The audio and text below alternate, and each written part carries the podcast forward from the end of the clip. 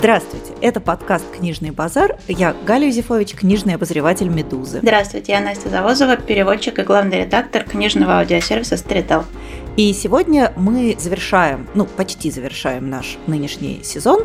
И сегодня мы поговорим о романе, который, по-моему, нескольким поколениям отечественных женщин служил такой азбукой женской, я бы даже не знаю, как это правильно назвать. Если бы я была Виктором Олеговичем Пелевиным, я бы сказала женского суучества. Но на самом деле, конечно, вовсе не только этого, но и некоторой такой женской индивидуальности и женского сильного характера.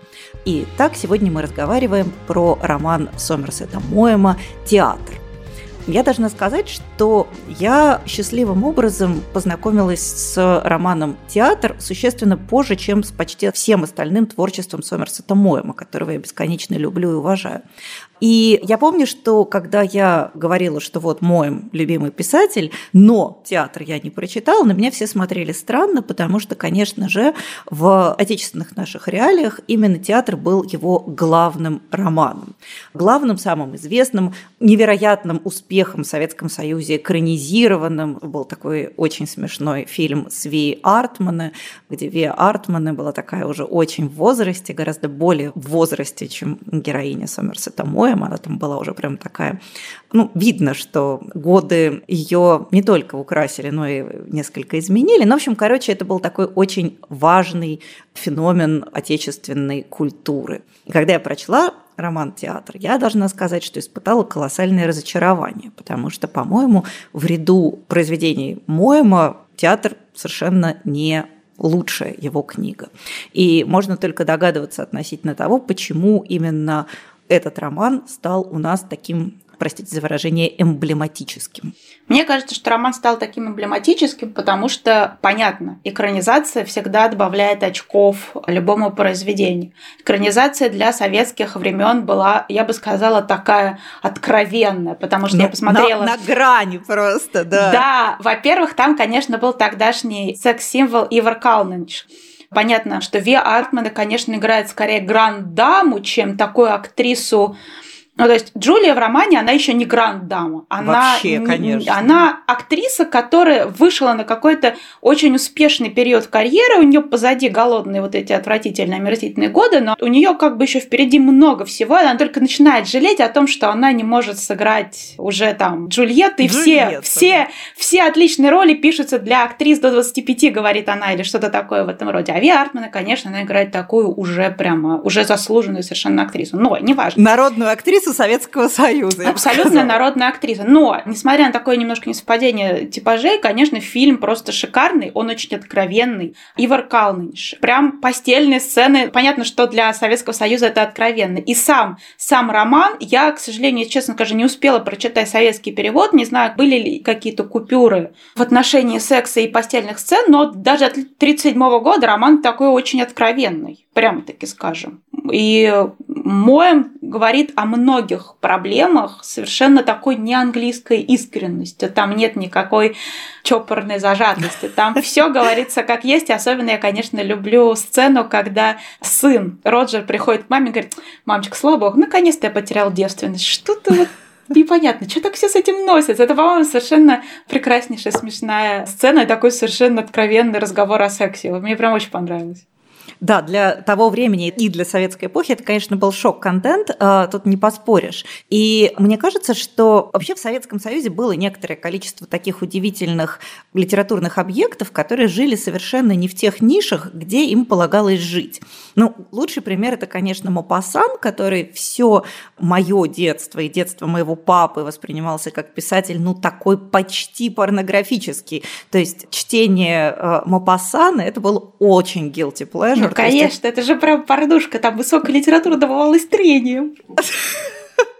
Абсолютно. Но надо сказать, что когда я в какой-то момент своей французской коллеге-филологине рассказала про удивительное позиционирование Мопассана, она долгое время считала, что ну, то есть я либо сошла с ума, либо ее разыгрываю, потому что понятно, что для французского читателя Мопассан – это такой ну, нормальный Тургенев.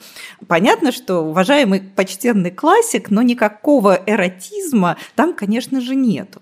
И вот театр, он, видимо, тоже попал вот в эту нишу таких жгучих книг, которые просто максимально близко подходят к тому, чтобы обозначить вот то самое прям почти совсем прямым текстом. Советский перевод, конечно, довольно сильно приглаженный, и я его всегда читала на русском, понятное дело, я читала этот роман раза два или три, наверное, на русском, а в этот раз, поскольку я очень хорошо помню содержание, я его пролистала по-английски. Конечно, на английском он гораздо более такой заостренный, конечно, он гораздо более откровенный, но надо сказать, что и в русском переводе некоторый вот этот вот флёр страсти, он э, присутствует. И мне кажется, что вот этот флёр страсти, он абсолютно не позволяет, особенно в прошлом не позволял понять, про что же на самом деле этот роман. Он же вообще-то не про секс и страсть, он про, ну, некоторый переход взрослой женщины в состоянии вот этой самой взрослости, вот это рефлексирование зрелости, которая еще не старость и уже не молодость в том обществе, в котором девушка должна быть либо очень молодая и прекрасная, либо уже сразу такая пожилая и добродетельная. Вот Джулия, она оказалась вот той самой взрослой, успешной, зрелой женщиной с кучей каких-то собственных идей и пожеланий, для которой реально в тогдашнем обществе места не очень есть. И, надо сказать, с тех пор не то чтобы очень много что изменилось. У нас ведь тоже до сих пор существует вот это представление, что сначала ты молодая и прекрасна, а потом ты должна быть мудра и добродетельна. А середина – это какое-то такое неловкое пространство, в котором женщине лучше бы не оказываться. Особенно, кстати, сейчас это стало заметно, когда появились воззвания к людям старше шестидесяти пяти и даже там старше шестидесяти, там это дорогие наши бабулечки и дедулечки. Мне хочется сказать, ребят, ну, камон. С кем вы, вы видели, разговариваете? Вы видели, в принципе, живого человека шестидесяти лет? Какая бабулечка, какая дедулечка? Мне вообще, когда читала этот роман, я читала тоже другое у Моэма, в основном рассказы, потому что, конечно же, на рассказах Моэма все учат английский язык, ну, то есть во всех университетах, ну, как бы нет ничего лучше, чем рассказы Моэма, потому что они очень простые, хорошо структурированы, в то же время это уникальный язык, который простой, но не примитивный, очень классно. Я вот еще позволю вклиниться, извините, Настя, мне кажется, что на рассказах Моэма нужно учить не только английский язык, но, например, литературное мастерство, да. Потому что это вообще какой-то такой бриллиантовый эталон во всех Абсолютно. Отношениях.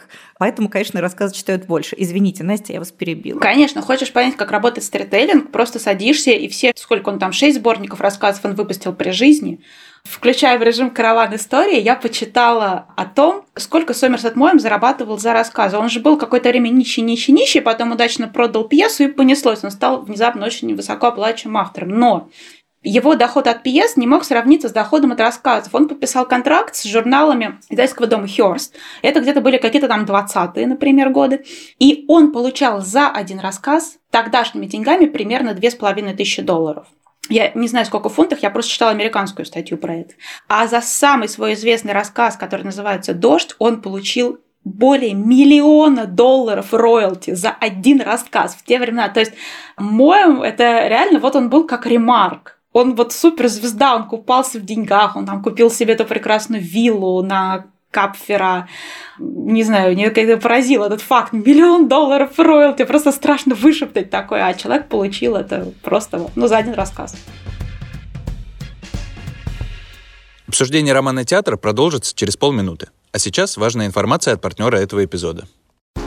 В романе Уильяма Сомерсета Моэма «Бремя страстей человеческих» один из персонажей называл деньги шестым чувством, без которого нельзя полностью использовать остальные пять. Сам писатель говорил, что пишет не ради денег, а чтобы избавиться от замыслов, которые преследуют его воображение. Впрочем, Моэм добавлял, что совсем не против зарабатывать на книгах, ведь именно деньги дают ему возможность писать то, что он хочет. Развивайте свое шестое чувство и открывайте новые возможности с кредитной картой «Можно больше» Московского кредитного банка. Сумма кредита до восемьсот тысяч рублей. На оплату покупок и услуг действует льготный период кредитования. Проценты банку можно не платить в течение ста двадцати трёх дней. Как оформить карту и воспользоваться льготным периодом? Читайте условия на сайте Московского кредитного банка эм ка бэ точка ру. Ссылка в описании этого эпизода на сайте «Медузы».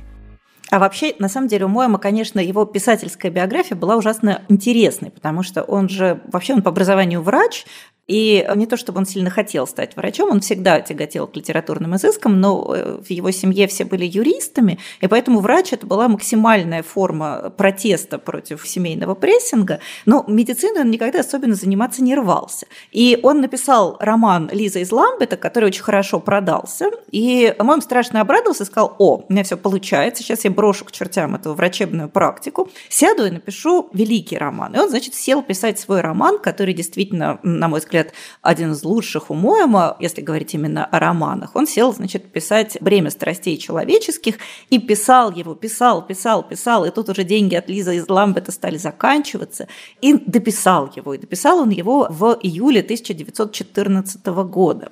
Отнес его в издательство в августе, ну и роман вышел только годом позже, потому что он вообще никому не был нужен в этот момент. Понятное дело, что в августе две тысячи четырнадцатого года людям было о чем подумать, помимо, собственно, великих романов. Погодите, но к две тысячи четырнадцатому году он уже продал довольно большое количество романов и пьес. В девятьсот седьмом он с пьесой-то и взлетел. И к следующему году у него уже было там несколько пьес. Я просто к тому, что это был точно его не второй роман. У него уже... Нет, у него было написано, у него был неудачный «Маджиш», но я, собственно, по-моему, не говорила, что это его второй роман, я говорила, mm-hmm. что он просто сел писать великий роман. Mm-hmm. Мне кажется, что это какая-то тоже очень такая важная, утешительная история, просто поскольку я время от времени коммуницирую с какими-то писателями. Вот писатели все говорят: «Боже, я вот тут пишу-пишу, а кому это все будет нужно?» И мне кажется, что в этой ситуации пример Моэма, который тоже писал писала, потом оно все стало совершенно не нужно, а потом все равно оказалось, что это великий роман. Это пример очень утешительный и какой-то поддерживающий. Все хорошее, оно не потонет. Вообще, Сомерсет Моэм, конечно, удивителен не только как э, литератор, но и как персонаж. Вот если нужно выбирать крутейшего персонажа из области литературы, то это будет Моэм, который, например, успел послужить в разведке. И он всегда сам вокруг этого нагонял страшно много туману, но, судя по всему, сотрудничал он с британской разведкой много лет, гораздо дольше, чем это ну, было формально заметно. И, например, его путешествие, когда он путешествовал в Азию и в Южные моря, это, судя по всему, тоже была такая вполне его профессиональная поездочка. Он успел пожить в России, причем буквально вот накануне и сразу после революции. То есть он оставил совершенно потрясающие свидетельства этого времени. Ну и вообще он был такой очень необычный человек и человек с крайне увлекательной биографией. И, собственно, возвращаясь к роману «Театр», к которому мы никак не можем приблизиться, мне всегда было ужасно обидно, почему же из всех романов Моэма самым знаменитым, по крайней мере, у нас стал роман, прямо скажем, не лучший, да еще и он был прочитан таким убогим и косым способом исключительно как роман о поздней женской сексуальности, в то время как это вообще роман о взрослой женщине. И эта тема, конечно, была в тот момент очень необычной. В общем, короче говоря, есть у меня в связи с романом Моэма «Театр» некоторая обидочка на мир, потому что мне кажется, что у нас его как-то неправильно готовили.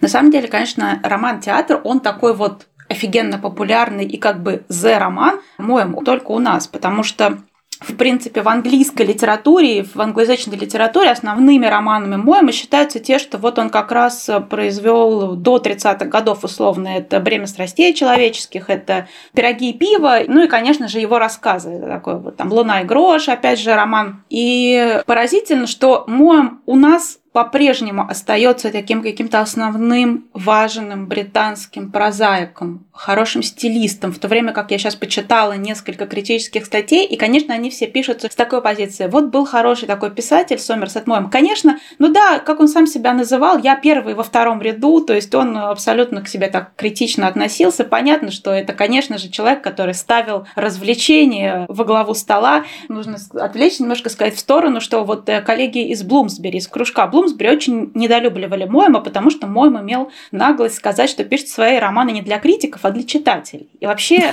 главное для него – это удовольствие от романов. И он очень хочет литературой деньги зарабатывать, а не какую-то посмертную славу. Члены кружка Блумсбери, которые по большей части сидели с золотой ложкой во рту, они такие сказали: «Нет, ребята, ну как-то это вот нехорошо, как-то это не по-высокому, вот как-то ты не так мыслишь».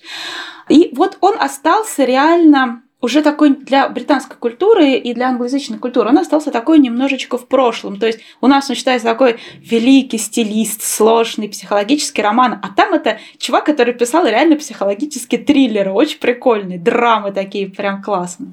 Ну, надо сказать, тем не менее, на рассказах Сомерсета Моэма все, правда, всему учатся, и вовсе не только английскому языку, потому что это действительно такие признанные шедевры сторителлинга. Но я должна сказать, что для меня Моэм – это, конечно же, в первую очередь автор мемуаров. Его совершенно гениальные мемуары, подводя итоги, на мой взгляд, стоят всей примерно остальной его прозы, за вычетом, может быть, самого моего любимого сборника рассказов «Эшенден» или «Британский агент», которые совершенно вообще великие.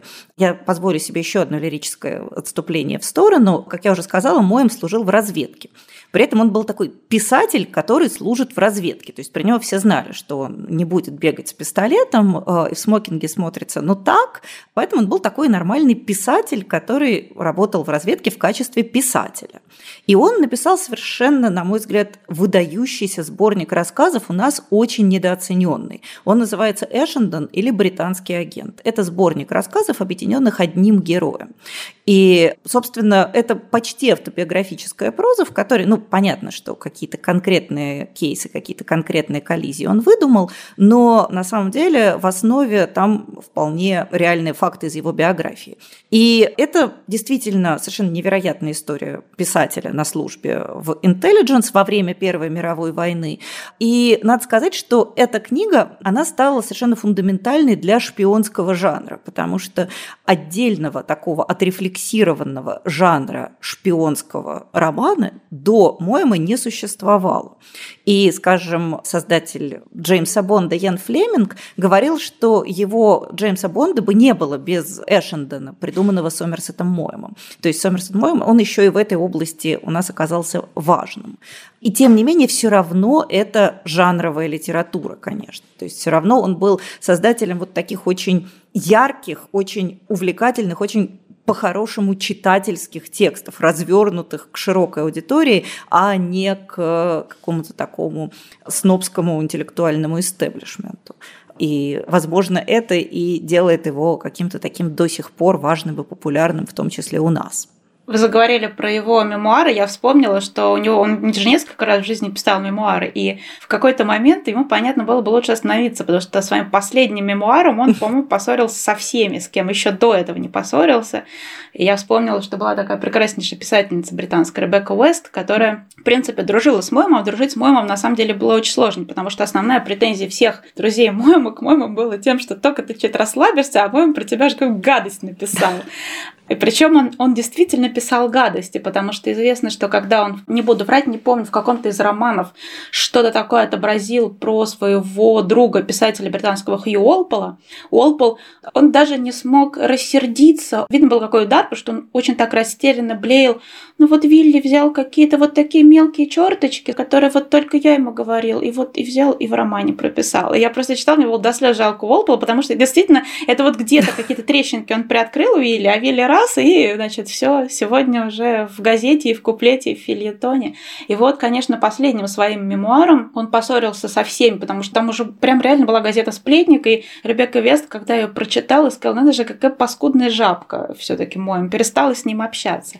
Опять же, у него был племянник, тоже прекрасная история, связанная с мемуаром. Я сейчас все сразу вывалю, все, что у меня, значит, в моем режиме караванной истории. У него был племянник Робин, который, значит, написал ему шикарное письмо, когда Сомерсет Моэм там же оставался мне несколько лет до смерти, говорит, слушай, дядя, тут пришли ко мне американские издатели, предлагают пятьдесят тысяч долларов за то, чтобы я про тебя написал мемуар. Я так держусь, так держусь, но ты знаешь, в общем, могу и не удержаться. Что Моэм в ответ послал ему чек в пятьдесят тысяч долларов, и, в общем, Робин удержался. Он только, когда Моэм помер, уже тут же быстро накропал мемуар. Опять же, это вопрос о том, насколько он действительно был богат. То есть просто без разговоров пятьдесят тысяч долларов, пожалуйста, дорогой племянник, только не пиши про меня гадости. прижизненно. Но я должна сказать, что я, поскольку, как я уже сказала, я фанат мемуаров, подводя итоги, они выходили и у нас в России в несколько заходов, несколькими подборками, потому что это не один цельный текст, это довольно большое количество обособленных и как-то косвенным образом связанных между собой текстов. Но вот что для меня в этих мемуарах главное. Это мемуары фантастически умного и наблюдательного человека. И, конечно, он пишет про всех своих знакомых абсолютно в режиме no mercy. То есть ни малейшего сострадания он к ним не испытывает. Но мне кажется, что их интересно читать просто как опыт коммуникации с очень умным человеком, каким-то вот прямо невероятно умным и точно формулирующим. И надо сказать, что точно так же, как он абсолютно безжалостен к своим контрагентам, он точно так же совершенно безжалостен к себе. Вот он вообще какой-то человек, который, это даже трудно понять из его прозаических текстов, но в целом он вообще какой-то человек без сердца, судя по некоторым произведениям, по некоторым высказываниям, и он не испытывает ни малейшего сочувствия к самому себе.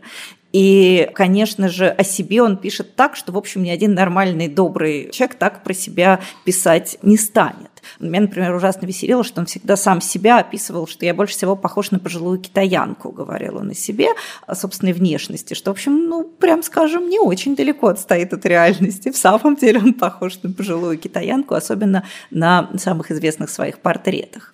В общем, мне кажется, что за ум и вот этот вот безжалостно четкий взгляд, моему, можно простить любую вредность его характера.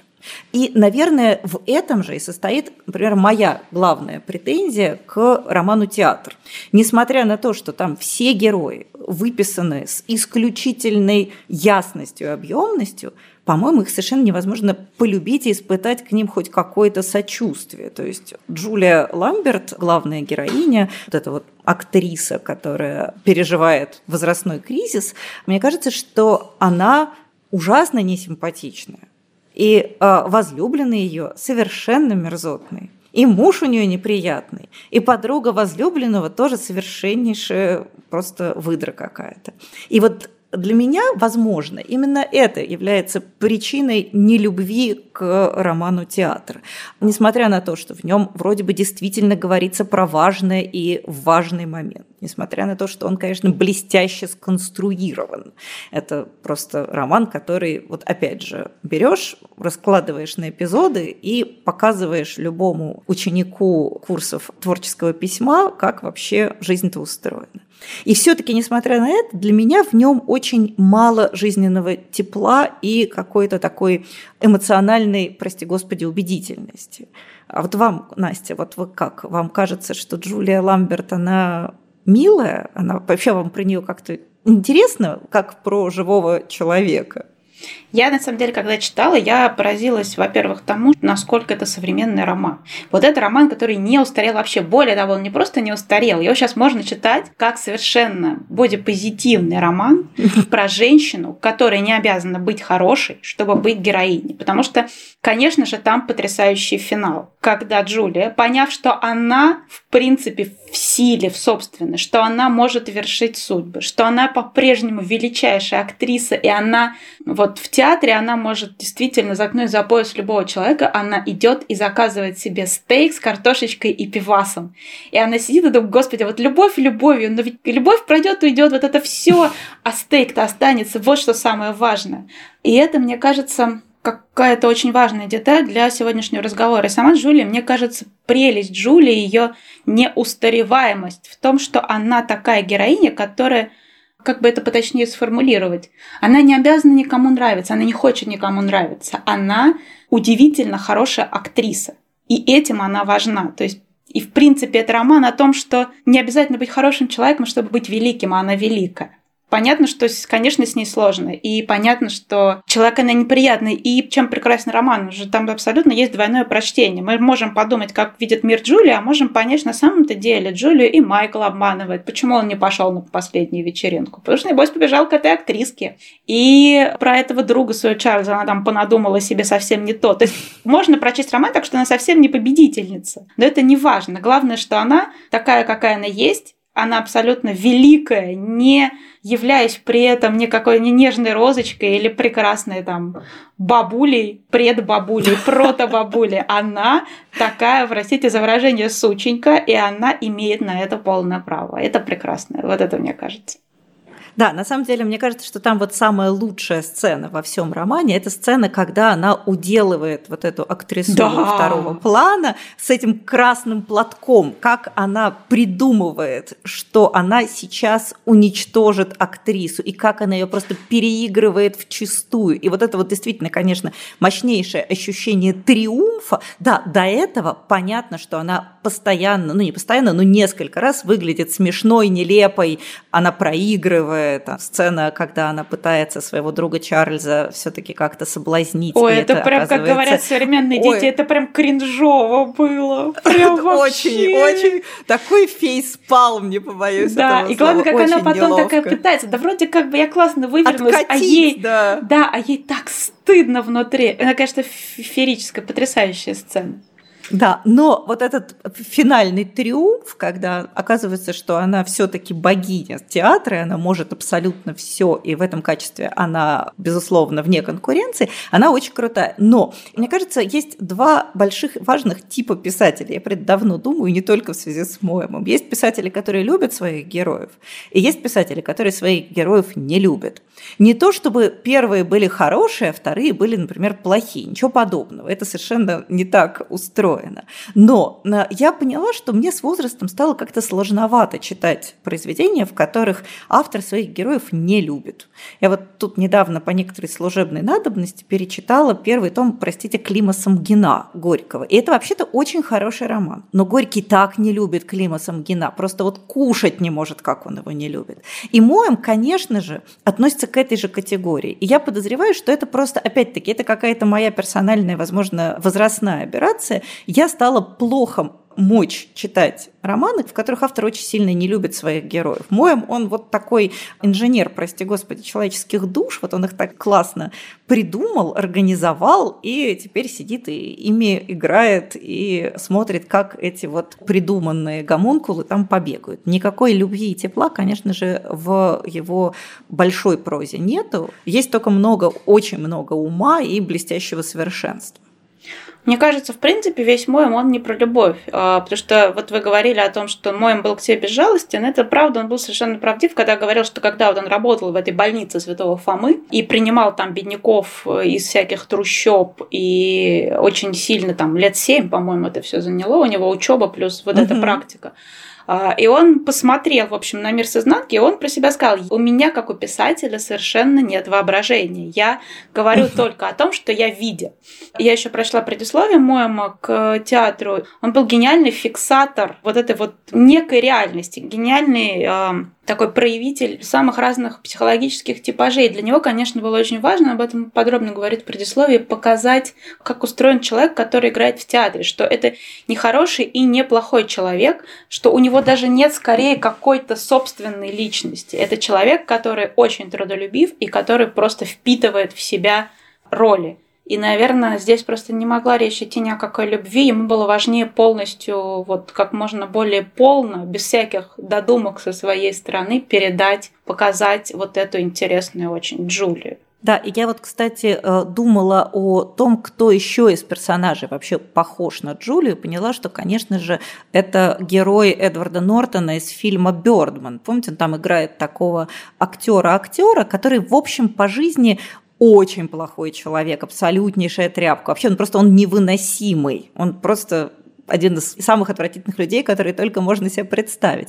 И в то же время он абсолютно великий актер и сам это про себя знает. Он никто, он тряпка, он мерзавец, он отвратительно обращается с женщинами, и в то же самое время он великий актер и этим, в сущности, полностью исчерпывается. Вообще, надо сказать, что мне вот, когда я сейчас перечитывала атмосферу театра Моэма, мне очень напомнила атмосферу фильма «Бёрдман». Прям действительно они очень похожи как-то и по вот этой игровой, бурлесковой атмосфере внутри, и по осознанию, осмыслению того, что такое, собственно говоря, театральное искусство. Во всем его ужасном эгоцентризме. Я не смотрела фильм, тут я не могу поддержать беседу, но я вспомнила фразу, я не помню, кто мне говорил, то ли кто-то из моих знакомых театральных критиков, то ли я где-то прочла, что для хорошего актера нужно минимально иметь собственной личности. То есть чем актер голубее на самом деле, и чем у него меньше есть собственной индивидуальности, тем он более как маска, как губка сможет в себя полностью впитать вот эту новую идентичность. И на самом деле, конечно же, об этом тоже идет речь, когда Джулия... На самом деле, тоже довольно неприятный разговор с сыном, который приехал с такой из Вены, где пожил на родительские деньги, начинает маму учить, значит, как маме себя вести. Вот это прям меня прям поразило. И она, когда разговаривает, думает, вот, неужели я все время играю? То есть, да нет же, есть же какая-то я, которая я. Вот, на самом деле, Джулия, которая Джулия, ее, по-моему, просто нет. Есть действительно великая, талантливая актриса, и все. Вот, наверное, в этом моя проблема с этим романом, что я не могу... читать романы про людей, которых даже их автор не любит. Что же это за бедолаженьки-то, которым даже сам, собственно, Моэм не нашел доброго теплого слова? Ну, мне кажется, Моэм мало для кого находил доброго теплого слова. Так это что правда. Это нормально, это нормально. Опять же, караван истории. Он умудрился судиться собственной дочерью за наследство после себя. У него дочь была, она довольно сильно болела, но он так ненавидел свою жену, что когда она умерла, он плясал и кричал: «Ура, ура, больше никаких алиментов!» Вот, а когда дочь пыталась у него как-то немножко попросить наследство, он затеял нереальную судебную тяжбу. Это я к тому, что Моэм не только со своими персонажами был не то чтобы нелюбезен, он в принципе просил всем передать, что всегда всех ненавидел. Да, возможно, в этом все и дело. Ну что ж, тогда будем переходить к советам, и я посоветую роман, который мне кажется, с одной стороны, очень похожим на э, театр, а с другой стороны, совершенно с другим знаком, и как раз-таки, наоборот, очень теплым, позитивным и буквально лучащимся от авторской любви. Это роман английской писательницы Уинифред Уотсон, который называется «Один день мисс Петтигрю». Это роман, в котором действие происходит примерно в те же самые тридцатые годы, когда происходит действие романа «Театр». И оно тоже локализовано в такой богемно-театральной среде.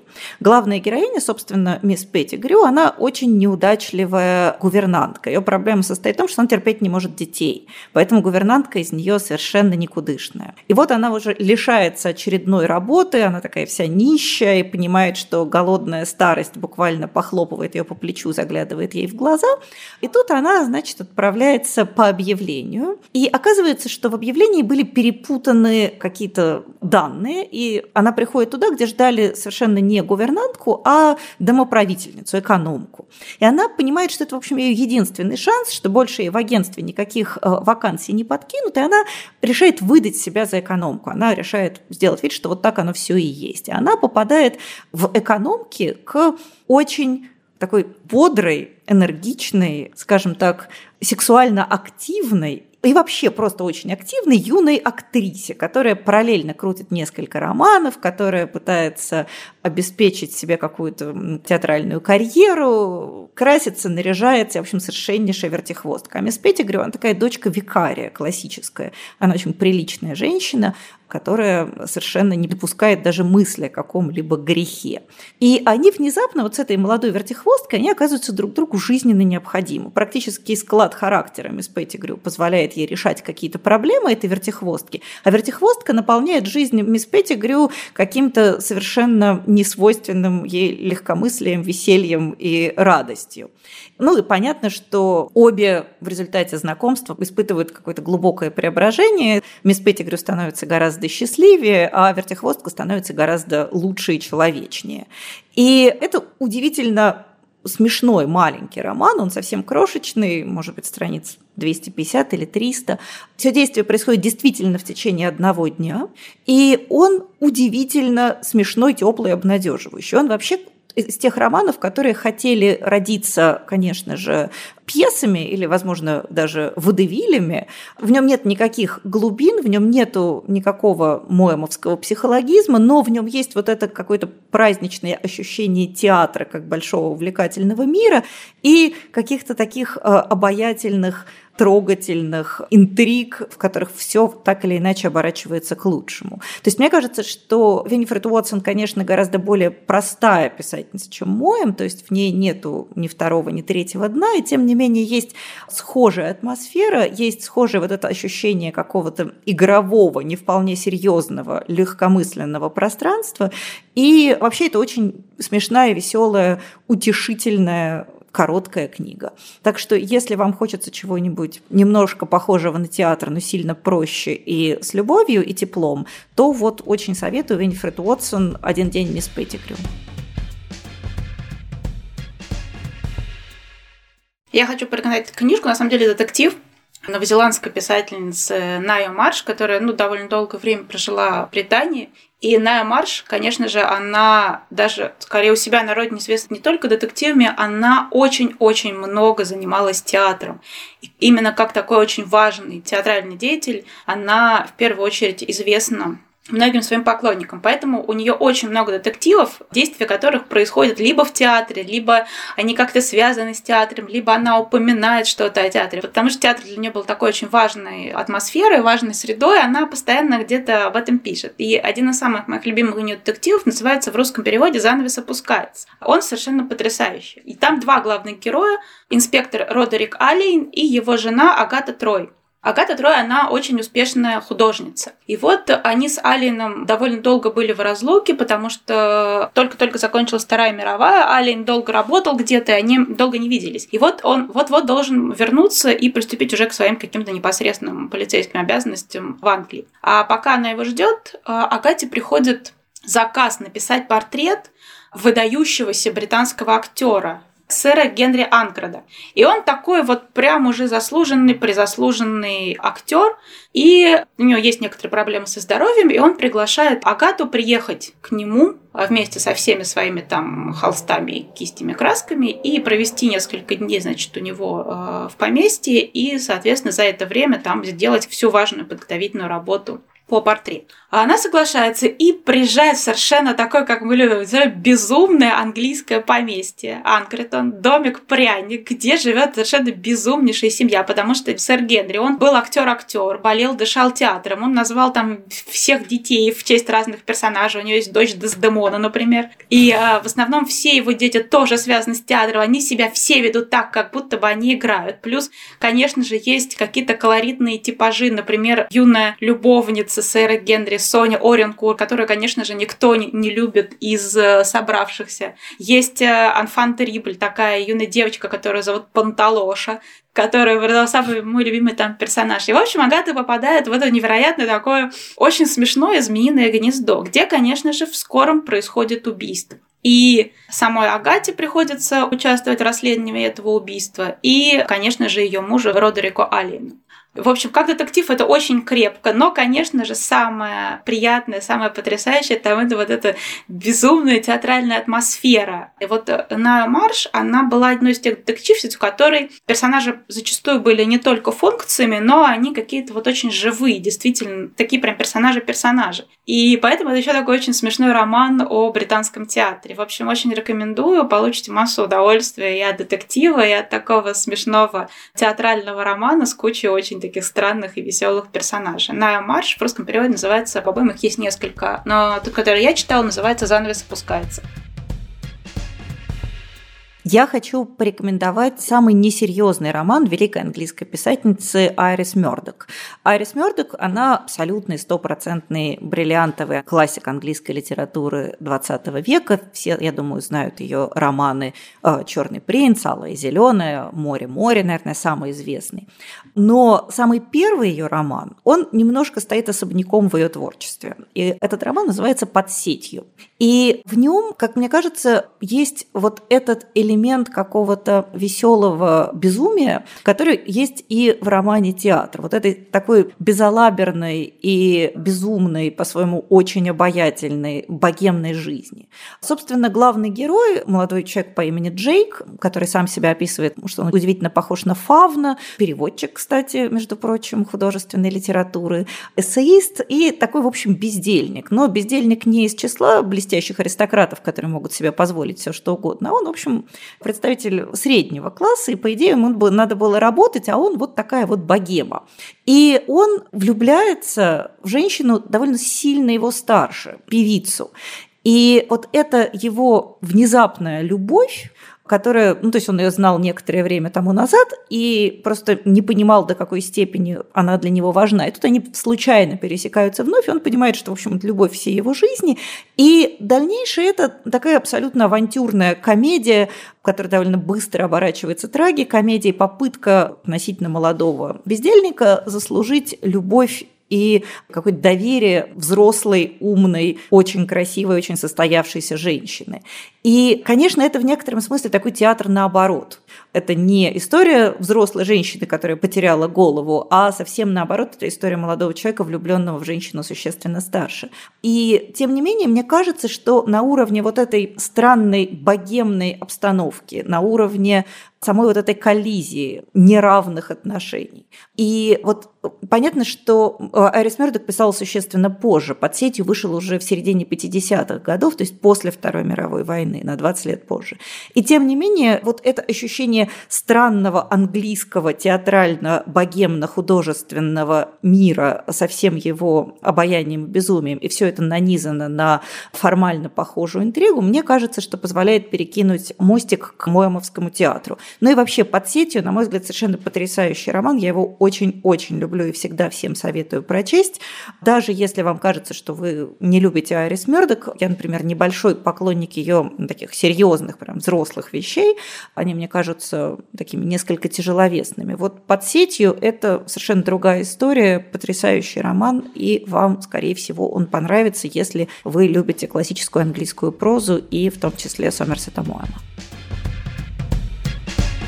Я хочу порекомендовать роман русской писательницы, которая писала такие дореволюционные бестселлеры. Это не Вера Ивановна, моя любимая, это другая моя любимая писательница. Это роман Анастасии Вербицкой, который называется «Иго любви». На самом деле, несмотря на такое коммерческое название, нужно сказать, что в девятьсот пятнадцатом году, когда этот роман выходил, он выходил серийно, то совокупный тираж достиг каких-то миллионных экземпляров. Это был действительно очень популярный роман. И на самом-то деле Вербицкая, она, несмотря на то, что она явно гнала такой коммерческий сериал, это был сериал-то на самом деле про эмансипацию и сексуальную свободу. Героиня романа «Иго любви», юная девушка, ну, вначале она юная девушка, ее зовут Наденька Шубейкин. Она работает костюмершей в театре, и она как-то невероятно проникается вот этой всей театральной обстановкой. Она очень любит смотреть пьесы, она знает наизусть многие роли. Она бедна, соответственно, у нее нет никаких шансов там, не знаю, как-то пробиться на сцену. Но тут ее замечает стареющая уже актриса, которая прекрасно понимает, что вот уже чуть-чуть немного, и ее скоро попросят со сцены. И она эту Наденьку как-то привечает и занимается с ней, делает из нее неплохую актрису, потому что у нее обнаруживается какой-то вот действительно такой животный, натуральный талант полностью на сцене растворяться в своем персонаже. И она добивается ей контракта в провинциальном театре, поскольку, ну, в столичном театре просто невозможно получить. И Наденька, соответственно, меняет имя, она теперь актриса Неронова, она едет в этот провинциальный театр, и там постепенно, шаг за шагом, она становится действительно величайшей провинциальной актрисой.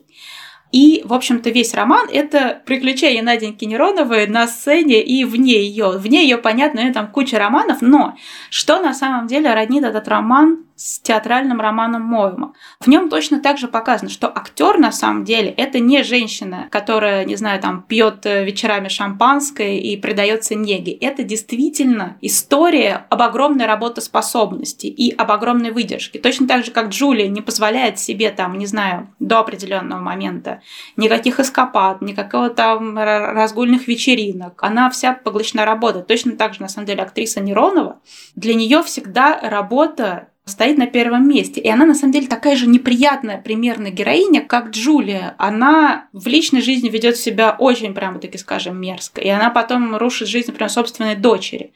Но когда она выходит на сцену, она по-прежнему, точно так же, как Джулия, такая вот огромная, великая актриса, для которой вот эта работа – это основное какое-то главное удовольствие. В общем, роман читается очень быстро. Понятно, что он написан немножечко, конечно, так жирновато, я бы сказала, в плане стилистики русского языка. Но в целом В целом он очень любопытный и увлекательный. Могу сказать, что классом повыше, чем Вера Ивановна, моя любимая. В общем, очень рекомендую роман про русскую актрису, автора Анастасии Вербицкой, и называется он «Иго любви». Я в заключение хочу посоветовать роман, который мне довольно сложно привязать к театру Моэма каким-либо иным способом, кроме какой-то трудноуловимой атмосферы. Это тот случай, когда я бессовестным образом считерю. Я просто очень хочу посоветовать этот роман, обратить на него ваше внимание, чтобы вы, не дай бог, его не пропустили. И в нем действительно есть некоторая не очень очевидная параллель с Моэмом. Я хочу посоветовать роман Джонатана Коу «Дом сна», который выходил у нас на русском в, допустим, каком-нибудь две тысячи пятом, чтобы не соврать, году. Потом его много лет не было в печати. И вот сейчас издательство «Фантом Пресс» пообещало выпустить его снова. И вообще, я думаю, что Джонатана Коу у нас в стране знают довольно хорошо.